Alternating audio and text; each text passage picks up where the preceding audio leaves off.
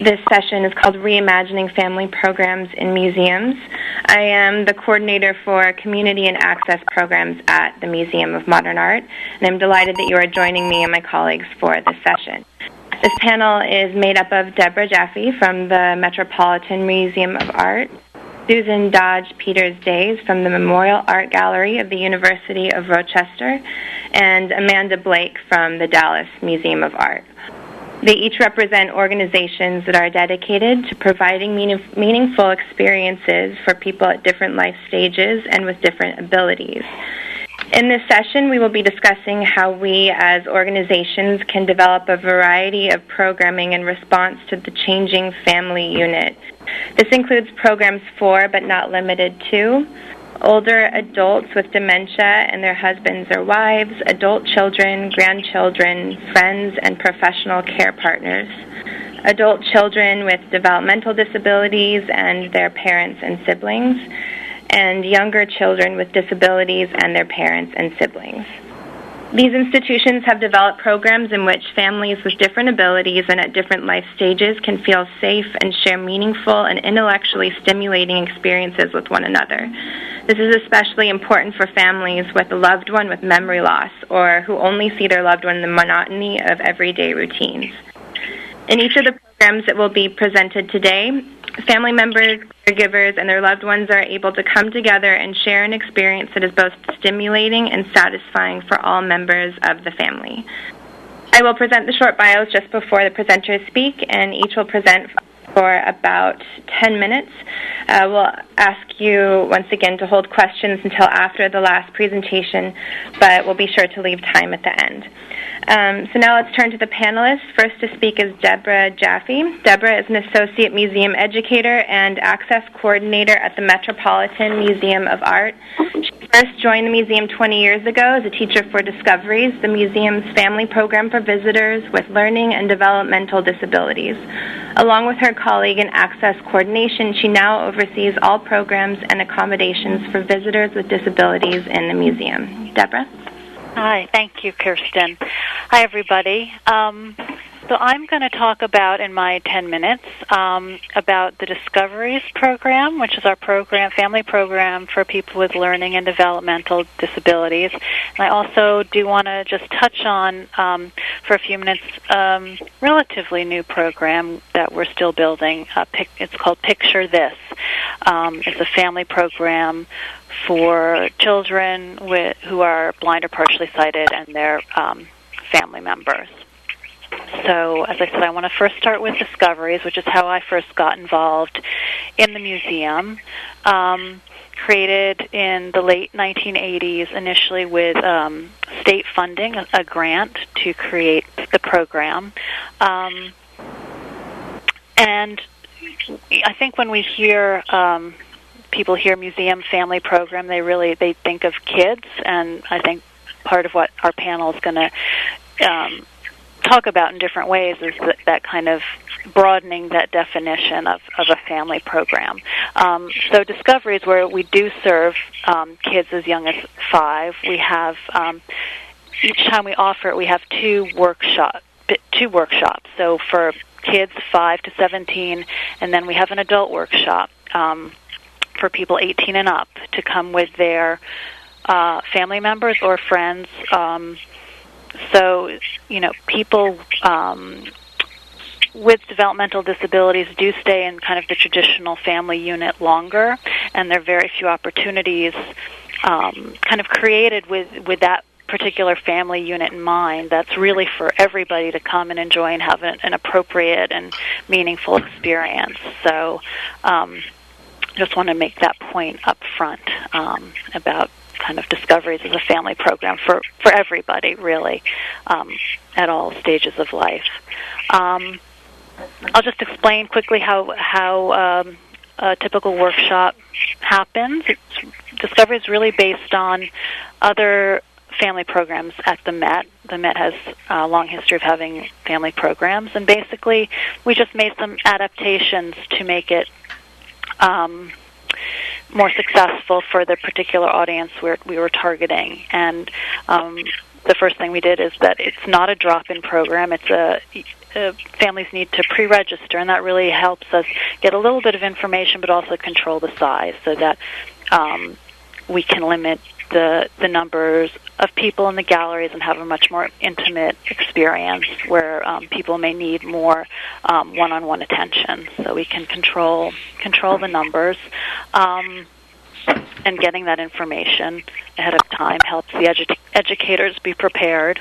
Um, we always meet kind of we try and meet in the same place have a consistency um, a small classroom space um, where we can have an introduction people can meet each other and kind of um, we feel that that consistency is quite important um, with this audience in mind. Um, it's a very multimodal um, experience. We try and engage people in in many different ways through through questions and answers, kind of traditionally, but also we always sketch. We er, there's always pencils in hand. We have handling objects that are relevant to what's being looked at. Um, an art making component at the end that kind of ties it all together. We incorporate um, movement. Um, you know, some some people on the tours may not be verbal, so we want to really think of other ways to engage to engage everyone in some way so that everyone can respond. Um, and another uh, thing I think maybe we're all going to talk about a little is that um, well, we have the targeted audience of the person with the disability that the fam our family programs are really with everyone in the family in mind. Um, the siblings engaging the parents um, friends that come along so that it's you know it's it's really um, a place for everyone, for family to come and enjoy themselves, kind of in an equal way. Um,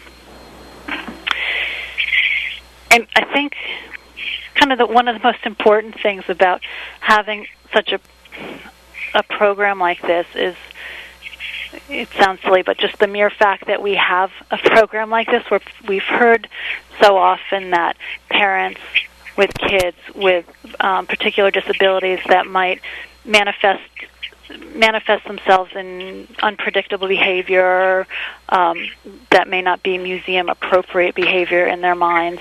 Um, having a program that the museum is putting on is so important to them because they wouldn't come otherwise. They didn't think that it would be an appropriate place. So just having such a program gives parents kind of confidence in coming maybe for the first time and then learning that this place is an appropriate place and, and gives them strategies for exploring the museum maybe independently. Um, and I have a just a little quote I'd like to read about that.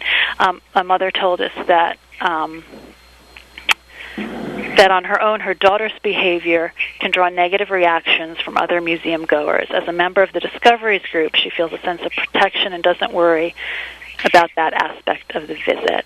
And um, just one other quote I'd like to to give you. Um, a parent wrote, "For me, the experience was pure delight. Rather than feeling and seeing only my son's challenges and struggles, I was unexpectedly at ease, able to truly see the beautiful art around us and appreciate my son's sheer pleasure and wonder in it as well." So, again, I think creating a safe, welcoming place for uh, people who may not have thought of this place as a place to come to with their families is is incredibly important. Mm-hmm. Um, Kirsten, how am I doing for time? Um, I think you have like three more minutes. Okay, so um, E five. Okay. Um, and the other thing, as I said, I know that was a very like, uh, quick kind of description of discoveries, but I think that kind of hit on the things that I wanted to hit on. I just wanted to quickly mention too our Picture This family program. We started uh, Picture This workshops at the Met many years ago for adults who are blind or partially sighted. Um, uh, these these are monthly scheduled workshops where we um, mostly description, some handling of objects, occasionally art making. Um, but we really wanted to reach out to um, children and families because, again, I think most uh, parents of kids with visual impairments don't really think of art museums as a place to bring their kids. So we really thought that um, this is a, an important audience to welcome into the museum, and um, probably an audience that wasn't going to come independently. So um, we are doing these now, um, kind of once a season. Um, and um, they incorporate you know, there are obviously lots of things in the Met that cannot be touched. We have some that can be, and we use those. But then, um, for example, we did a theme of, of weaving and tapestry recently. So we do some description, but then we have tactile materials. We have raised line drawings of, of works of art, and obviously the, the subject. We think of subjects that will le- lend itself to this audience. So weaving. So we made it very, very tactile. Um, and it's been great. And again, it's a program where we we we want everyone to be involved. We want to create a space for the whole family, um, siblings, and parents to really get involved and just have a have a good time here. Um, it's still an audience we're really trying to grow. Um, uh, and probably that's one of our biggest challenges with this with this program. Um, but uh, we're very dedicated to it, and uh, and um, we're hoping that it will continue to grow. I should say, um, as I end here, that um, unfortunately I have to go teach a family program in a few minutes shortly, and I may not be around for all of the the question time. So if a question does come up specifically for any of the things I've mentioned, um, Marie knows where to find me and can certainly give you my contact information. So if there are any pressing questions, I'm I'm happy to follow up. I'm sorry, I'm going to have to to duck out a little bit early. So, Kirsten, back Thanks, to you. Deborah. Um, now, is Susan on the line now? I am indeed. Okay, great. Um, this is Susan Dodge Peters Days. Uh, Susan has been the director of the Education Department of the Memorial Art Gallery of the University of Rochester since 1987. She has an MA from the Williams College Graduate Program in the History of Art and a Master of Divinity from the Colgate Rochester Crozer Divinity School. In addition to years in museum work, her seminary training included hospital and hospice chaplaincy, which has immeasurably enriched her experience and grounding in the power of the visual arts to connect people with each other and their deeper selves. Now, joining her is Tara Brundage, I hope I pronounced that right, a social worker and program coordinator from the Rochester chapter of the Alzheimer's Association. Susan and Tara? Great, thank you so much. Well, we'll begin with a brief introduction to our program. We call it, and I think it will sound familiar to those um, who are aware of other programs uh, working for people with Alzheimer's, is we call our program Meet Me at MAG, which is a direct reference, obviously, to Meet Me at MoMA. Meet Me at MAG is a partnership program with the Rochester chapter of the Alzheimer's Association, and I definitely couldn't uh, be part of this conference without having my colleague Tara with me. Uh, Rochester, just to give you a glimpse, is um, we're located in upstate New York. We're an excellent mid-sized encyclopedic collection that's been called one of the best balanced collections outside of the metropolitan area. Certainly, the diversity of our collection is one of the riches that we offer for Meet Me at MAG, but other programs as well. The Memorial Art Gallery learned about Meet Me at MoMA a number of years ago, and a team actually visited in the summer of 2006. This was a team with a medical student and a colleague from the University of Rochester Medical Center. Following this, that visit, we ran a pilot program in the fall of 2006 in a residential care facility. And this was a program that we did jointly, facilitated by the gallery staff, the medical student, and the medical school faculty. It was incredibly instructive on many levels, but primarily in reinforcing that this program had positive effects on many levels, especially mood, energy, and memory retention. We go forward, however, to two years later in 2008. And we received a call from individuals in the um, Rochester chapter of the Alzheimer's Association that had heard also about Meet Me at MoMA and were interested in seeing if there was a possibility of having a local version. We piloted the program in the winter of 2009 and began monthly tours starting in the spring of that year. So we've been offering monthly tours now for about uh, 16 to 18 months. The participants also pre-register, much as they do in Deborah's program, and they sign up through the Alzheimer's Association. And Meet Me at MAG is just one of a wealth of community programs that they offer for individuals with dementia and their families. We got an incredible boost in interest after a an article in a local paper excited interest from a number of individuals as well as residential care facilities. In addition to those who pre-register now through the Alzheimer's Association, we have relationships with several residential care facilities who come monthly or regularly. We plan our tours during non-public hours.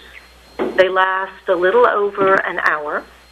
And one of the unique features of our gallery is an 18th century Italian Baroque organ. And a small, a short concert is integrated into each of the monthly sessions. These tours are led by our docents, and they are jointly trained by the Alzheimer's Association their Learning Institute comes and meets with our docents and staff, and then subsequently we plan various training sessions in the museum with staff as well as docents who then pass on their knowledge to others who are interested. The artwork selected is uh, chosen for its potential to engage the participants in conversation. The focus of these tours is conversational. It's about the memories elicited, not about the information that the docents have aplenty, but that's not the focus for this program. The artwork is also selected for its narrative potential and acknowledging the age of the participants, 65 years plus, we found that a Norman Rockwell entitled Soldiers on Leave had tremendous power, as does a, these are just examples, a 19th century image of a woman peeling onions in a country kitchen. There's a um, unplugged chicken in the lower right that gives rise to lots of comments. Participants, and this moves towards the conversation about families Participants include individuals with dementia and their care partners. The majority are indeed spouses. Some parents, however, are accompanied by an adult child. Some are accompanied by neighbors and friends. We've actually also begun to reach out to a new population, which are those suffering with younger onset. So the familiar family dynamic in a museum of parents coming with a child may in fact be the configuration, but these are children with dementia now aging in their 30s. As we've welcomed residential care facilities, we've expanded the meaning of families in another way to professional and volunteer caregivers, as well as to friends and relatives many of the participants are actually now regular attendees. We have some people who come monthly. And I dare say it's yes for the art, but it's as much also for the socializing that this program encourages and um, allows. I, I think um, I want to have Tara, if we have time, Kirsten, yes, yes. speak about, are we all right? Yes, except I wanted to interrupt for just a second. I know that you had a PowerPoint presentation, but I don't see it up on the website, Marie. Um, Susan, I'm not sure if you still wanted to use that. Well, um, it would be great if it's accessible because it just gives a glimpse of images from the collection as well as reinforces some of the, the information I'm giving. Mm-hmm. So if it's still available, that would be terrific. But I'm not talking slide by slide. Okay, M- Maria, is that uh, possible? Yeah, it's the possi- it's, I'm picking it up right now. If okay, thank just you. Just a second, and it should be on right now. Great, terrific. Thanks so much. Well, I'm going to turn it over at this point to Tara, and it is the Alzheimer's Association that not only pre registers, but is compiling all of the evaluations from the program. And Tara, I wonder if you could speak to the kinds of comments that we're receiving. Absolutely. Thank you for having me. Um, I want to just give a sense to those on the call of why we do have so many repeat participants and, and what they're getting out of this program, which they have said in so many words that it has been a gift to their families, um, to themselves as a, a couple, um, and we've gained a lot of insight into why that is through these surveys that we're collecting. And the sense is that there's a lot that they're gaining from the educational component of it. They're they're saying it's very stimulating for them um, to learn about art, to view the art, and even the the it's downplayed, but some of the historical pieces, especially for the caregivers, they feel like they're they're relating to the tours as well. Um, they also feel a sense of community. Um, they feel inspired to be more involved um, on other levels within their community to seek out other cultural sites, um, is what I'm hearing. And the big piece is the socialization, um, which this disease can be very isolating for people. So if we can find a way to get those who are affected connected, it can be a little less devastating, uh, we're seeing. So it's time together as a couple as a group, feeling part of something. They use the word friends a lot um, in their surveys, and they even consider the docents their friends. Um, the docents are an integral part of this experience, and they make it that. It's, it's an experience. Um, they create a very safe, secure kind of environment. They're, they um, are accepted, they're respected. The docents are very sensitive um, to the, the various needs because this disease looks different for everybody, um, and so welcoming and warm. So it could not be as successful as it is without without their um, their involvement. Um, the other couple things is we we hear that folks are more alert and oriented during the tours and even after. Uh, they have moments of clarity and their reminiscence, recalling those past memories through the art and then through the group conversation is really, really useful and important.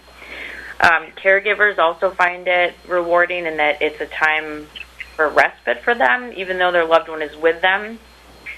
They're not as much in that caregiving role. They're, they can relate to them as their spouse, unless um, is a person that they're caring for for most hours of the day. Um, and it's a time for them to connect with others as well as each other and get out with friends. Um, we have one individual who calls me after every single tour the next day, and he reports to me about how meaningful that is is to him and his wife, and um, just kind of gives thanks every single time. So um, it's been such a delight in offering this just to see the response of folks involved. So um, that's great. Great. Thank you, Susan and Tara. Um, so last to speak is Amanda Blake.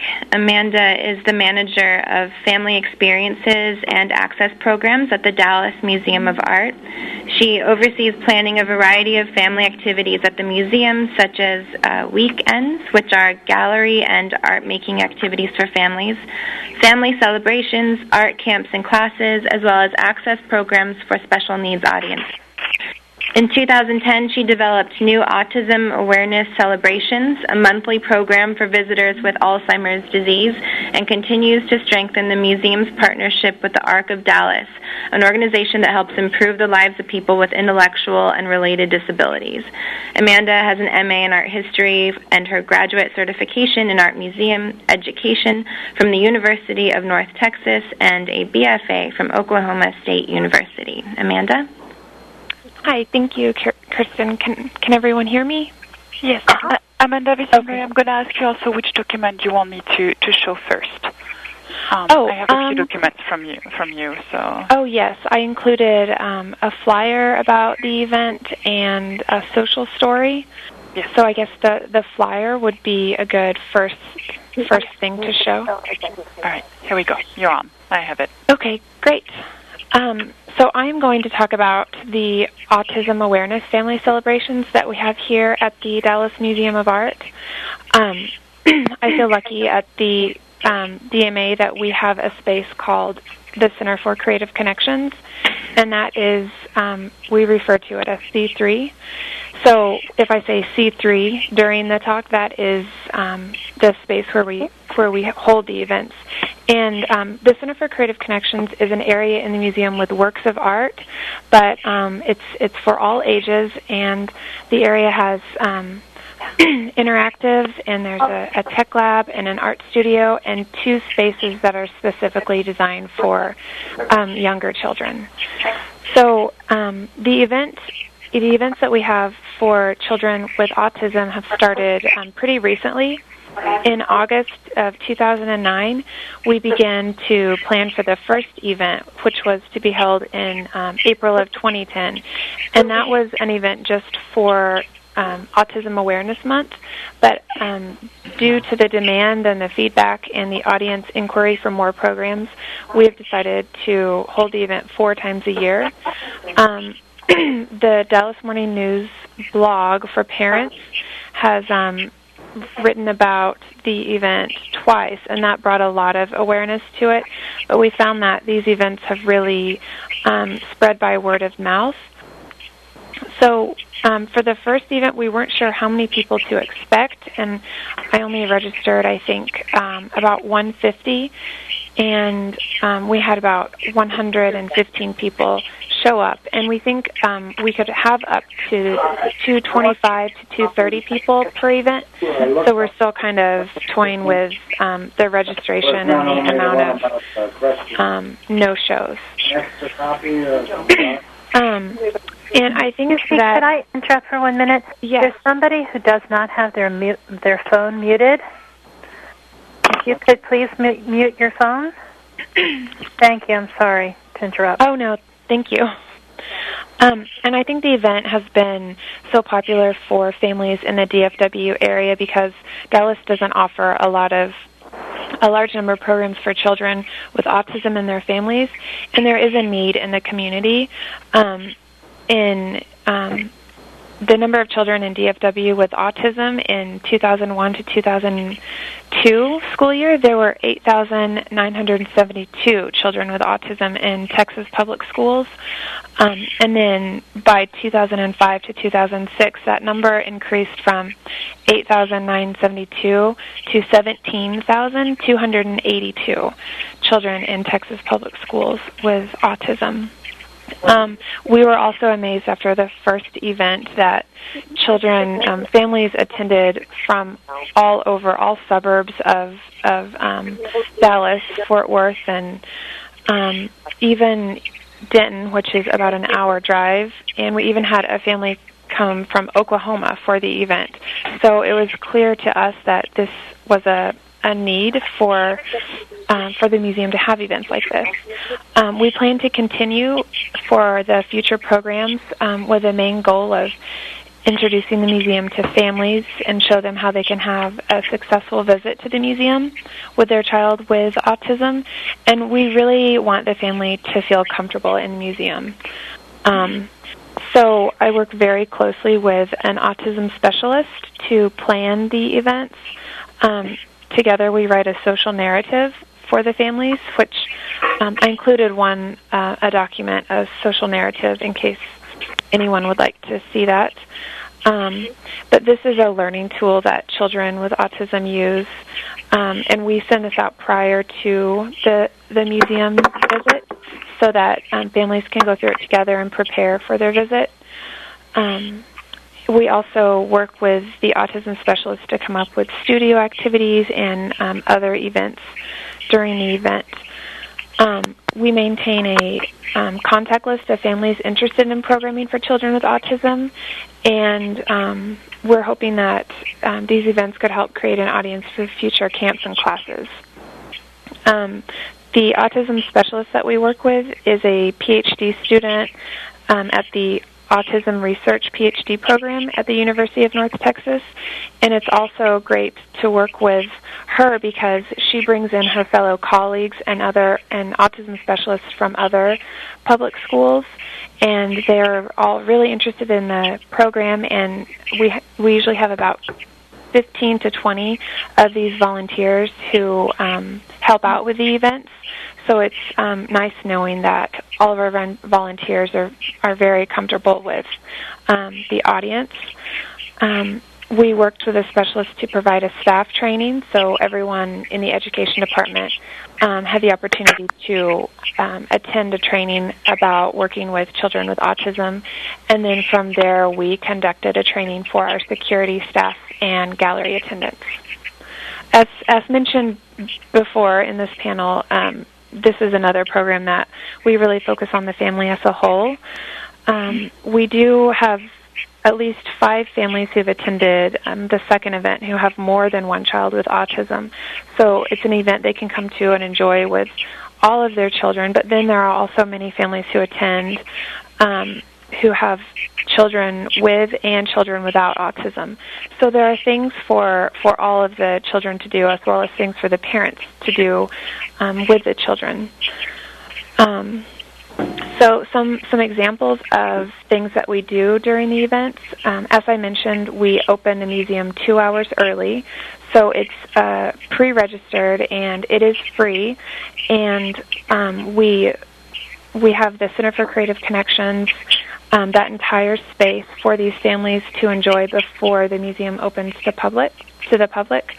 Um, for the first event, we had a music therapist um, working with the kids, and um, we are constantly reeval- reevaluating the program and, and making changes. So, for example, at the first event, we had the music therapist in the main gallery space and noticed that some of the children were um, kind of agitated by the the music going on, so we quickly moved the music therapist into our um, C3 theater, and that worked really great for the families who who wanted to continue and go in the theater and listen to the music. Um, we have experimented with different art making materials. Model Magic is a, a pliable sort of 3D molding material that parents really like because it is gluten free. So that has been popular. Um, at the second event that we had for children with autism and their families, we had an artist who um, was an individual with autism, and he brought many of his works of art, and we also showed slides of his of his works um, rotating in the tech lab, and families were able to go in and visit with him about his art and um, watch him draw, and then they could take clipboards and paper and go into the galleries and draw works of art themselves. Um, and we plan to invite that artist to our third event that we have coming up in November. So um, things like that are, are very popular. We also have a storyteller who has worked with children with autism, and she um, tells stories that really help engage all of the senses. Um, something that after the first event we noticed that um, some of the families needed to take breaks throughout the event and maybe go out of the gallery and, and just sit or um, move around to get um, energy out. Um, and we have a court a courtyard that joins the C3 space. And so for the second event, we programmed the courtyard and um, put things there um, recommended by the autism specialist, which worked out really well. We had a, a, a little parachute for kids to move up and down, and streamers and bubbles. Um, so I think that was a really big hit with all the kids. Um, and we've had children as young as you know two and a half or three attending these events, and as well as teens. Last time we had um, a young man who was 18 years old visiting um, the museum for the first time. We've had really great feedback from all of the parents. Um, I'll read a quote. One parent said to me, um, "We are not afraid to be here with our children. For once, we have our guard down, and we are not met with hate or chaos." Um, I think a lot of families are um, don't think of the museum as a place to come to um, to visit with their um, children, their child with autism, and we just hope these events help them to to feel more comfortable and use social stories to prepare for the visit, and then come to the museum together. Um, we had a teacher attend, and she said that she taught in a small town where. Um, there was a child in her class who had autism, and um, in the small town where she where she teaches, people stare and point, and they say rude things to the family because of the um, the fact that their child is autistic. And the teacher said that um, she said, "I'm just glad that now there's a place besides my, my classroom that they can come and not feel alone or different." So um, we really um, are having a, a good luck with building an audience for this program and plan to continue um, to go forth with these events, planning for them to happen um, four times a year. So I think I am about at 10 minutes, so um, I look forward to questions. Thank you. Thank you, Amanda. It sounds like you have a great turnout with that program. Um, and thank you all for sharing a bit about your programs with us today. Um, before I open it up to questions and comments from the other listeners, I just want to remind you once again that Deborah will have to go leave for a program if she's not already gone already. I've got like um, two minutes. Yeah. Okay, so please um, direct questions towards her first. I just I want to jump in really quick um, with a very basic question, but one that I always feel is helpful, especially when considering starting starting a program. If any of the listeners are thinking about starting a similar program as yours, um, so what I wonder is if you can each share some of the challenges that you have faced with your programs and what you've done to solve those challenges. I know that you all kind of touched upon a little bit um, a few challenges that you have come across. If you can expand on that. If I could, um, this is Deborah. Um, I think I, when I was talking about uh, Picture This Family program, that our chal- our main challenge continues really to be um, kind of getting our audience here for um, for the Picture This Family program. We um, kind of fluctuate with attendance, um, and we have a lot of, I think, well-meaning parents who sign up, and then often, as as just happened, um, we only actually only had two families come for our tapestry program, and those who came had a great time. Um, but um, and it's a cha- you know I, we haven't overcome the challenge yet, so it's something that we continue to work on getting the word out through different venues and organizations, um, schools, teachers, um, and yeah. So if anyone else, if anyone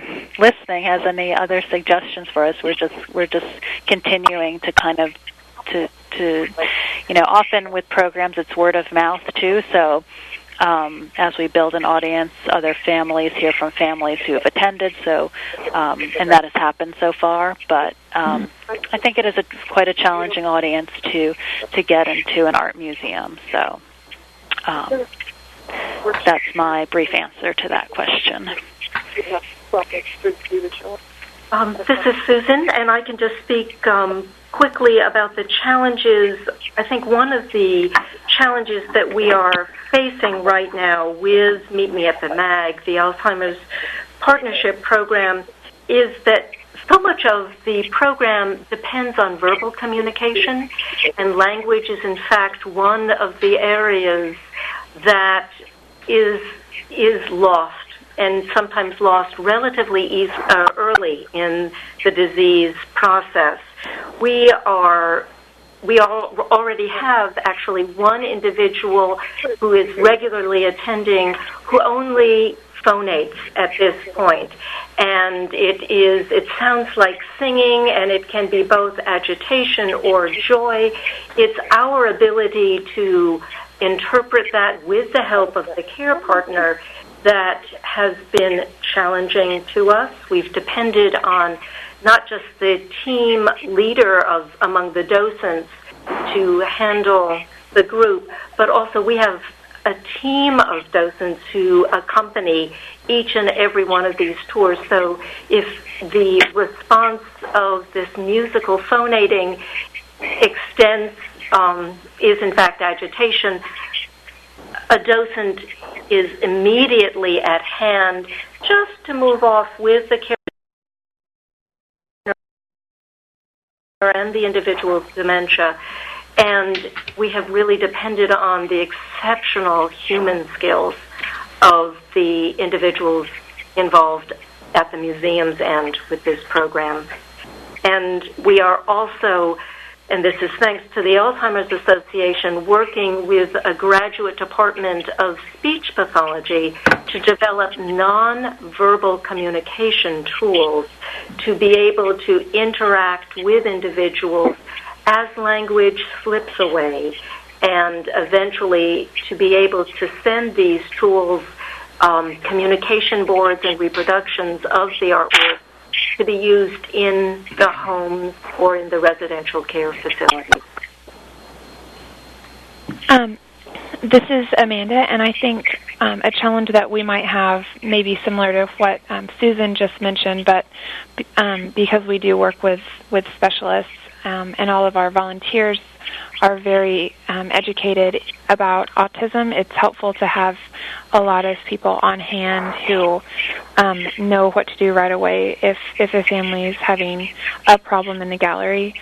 Um, and I think um, probably I, I, I touched on it, but a big the main challenge I think of of the autism awareness family celebrations that we have um, are just still trying to figure out the the amount of people for the space for the for the best experience and how to how many to register for that and figuring out how many families will not will not attend um, but it is um, important to me that we register for the program because um, so we can email out specific directions and social stories and the schedule for the day. Um, so we're still working on on registration numbers and and getting that right. Great, thank you. Now, do any of the listeners have questions for the panelists?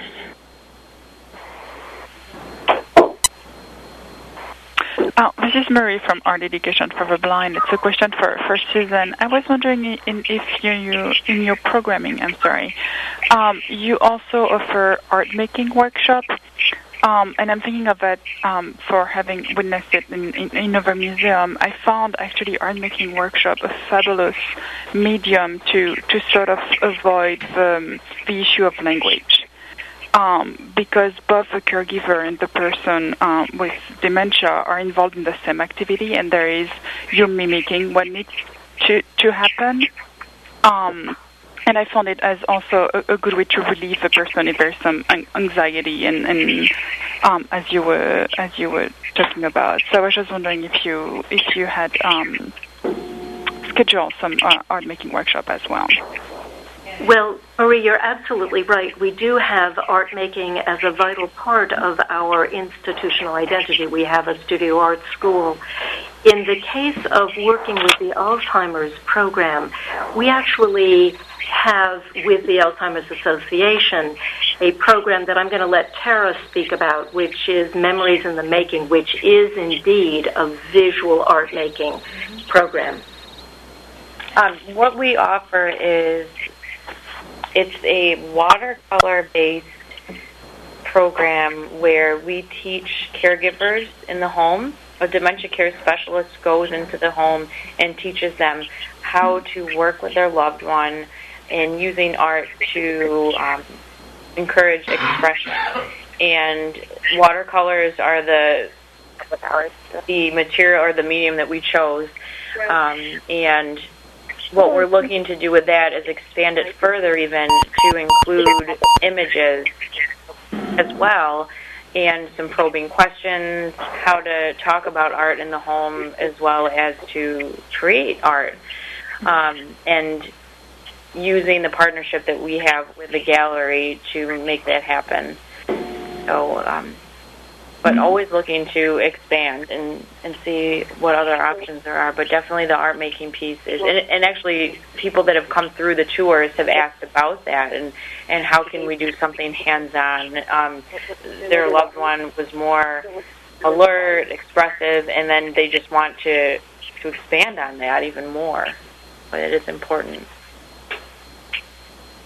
And, and I found it really also interesting because it puts both the caregiver and the person with dementia at the same li- at, at the same skills level most of the time. As some people might be artists, um, but not everyone is. And I think when you have to create something, you sort of encounter the same anxiety that anyone does when you you put with a, a certain medium and you ask to do something. And once you can ease people into the creative process, they they're all doing the same thing.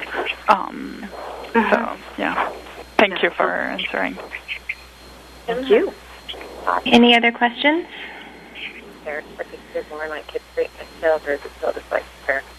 Okay, go to your craft. Um, I actually, this is Kirsten from MoMA again, and I have a question for Amanda for the panelist. Um, for have you opened up your events to adults with autism?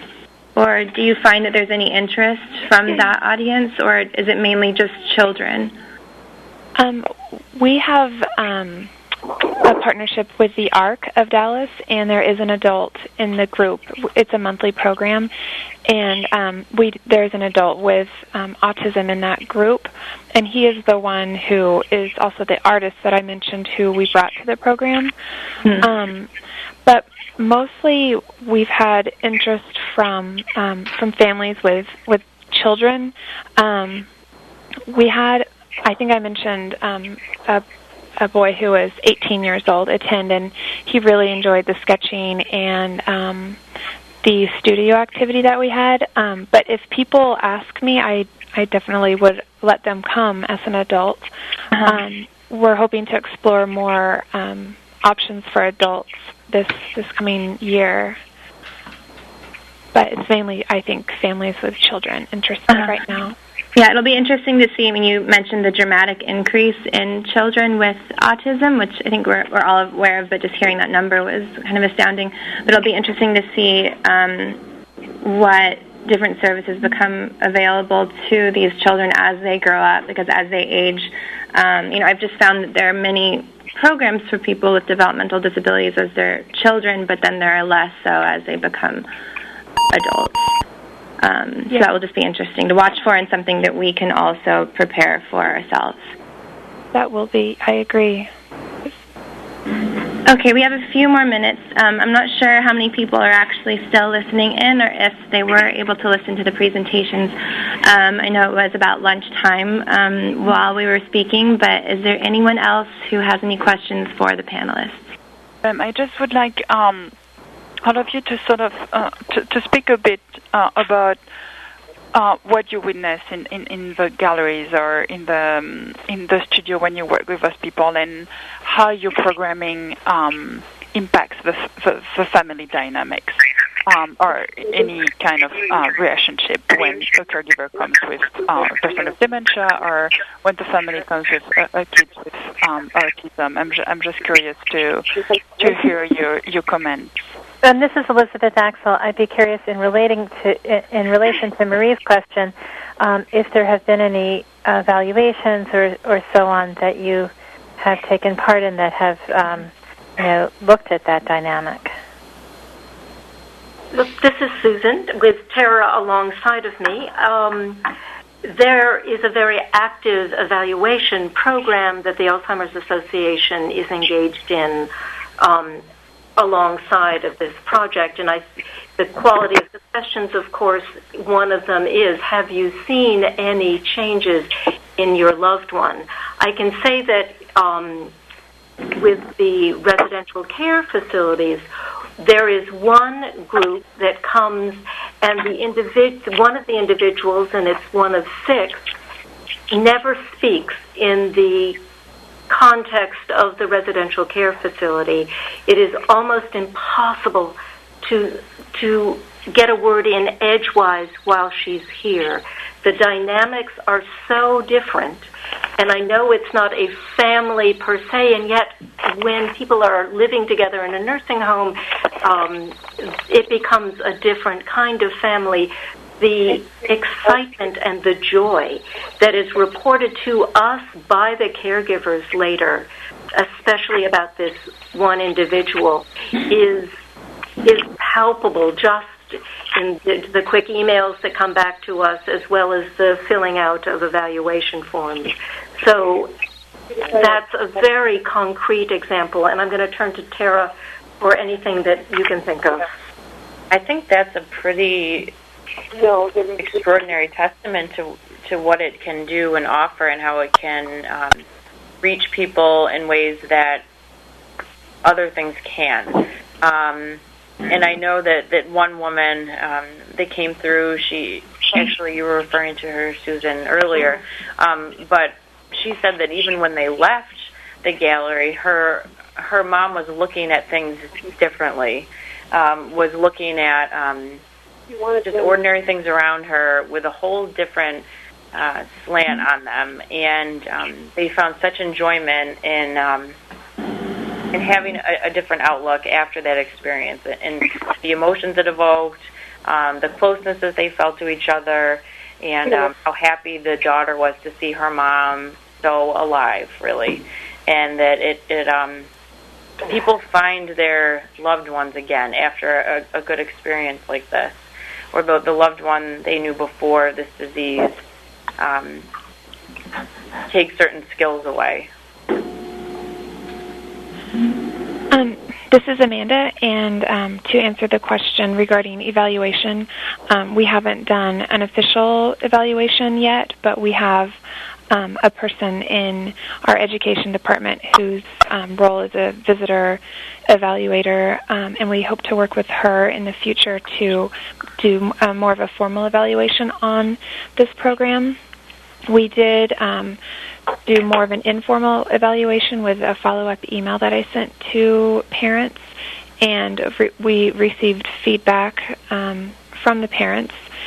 Um, so that was just very informal. But um, to answer Marie's question, I think about um, what we noticed about the families during the program, um, we noticed that the families were both excited and, and relieved at the same time that um, their children were, were able to explore the works of art in a museum setting without worrying about too many restrictions, um, and also just knowing that all of the other families in attendance um, were kind of in the same, um, you know, life life stage as as they um, feel like they were in, um, and we all noticed, um, the staff here noticed that the parents were just as involved in the activities and in many of the activities that we offered as the kids were, and that was really great to see. And um, I would say that more than any other events um, that we have for families here at the museum, this this these are um, this is a program where the parents are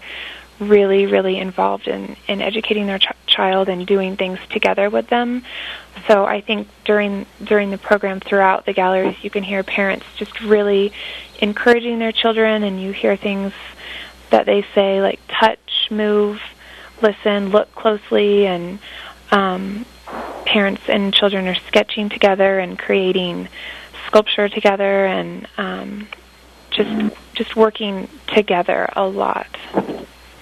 So, and thank I, you all so much. This is Kirsten from MoMA again. Um, thank you to Susan, Amanda, and Deborah. And once again, if you do have any additional questions for Deborah, who left earlier, um, please just send them on to Marie, and she can connect you with her.